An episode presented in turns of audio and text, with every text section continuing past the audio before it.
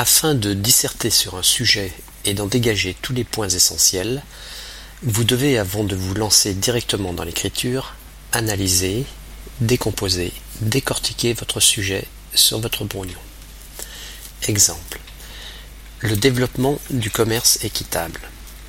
Avant de rédiger l'introduction, il vous faut analyser le sujet ainsi que tous les mots qui le composent. Dans notre exemple, trois mots se dégagent et sont exploitables. Développement, commerce, équitable. Vous avez trois parties. Qu'apporte le commerce équitable Un développement?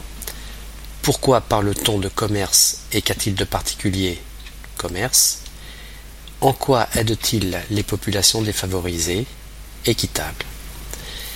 Attention, n'écrivez pas tout sur le brouillon, vous risqueriez de perdre du temps et celui-ci vous est précieux. Composez votre sujet sur un brouillon comme nous venons de le voir. Rédigez-y entièrement votre introduction et votre conclusion.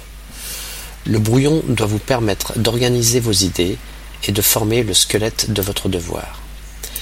Rassemblez vos idées et regroupez-les sous un thème identique.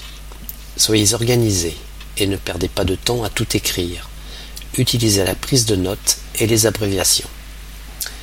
Les liens logiques. Les liens logiques ou connecteurs logiques vont vous permettre de relier vos idées, de les organiser et de structurer le texte.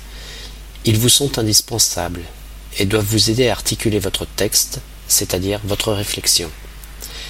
Pensez aussi à faire des transitions lorsque vous passez d'un thème à un autre ou d'une idée à une autre.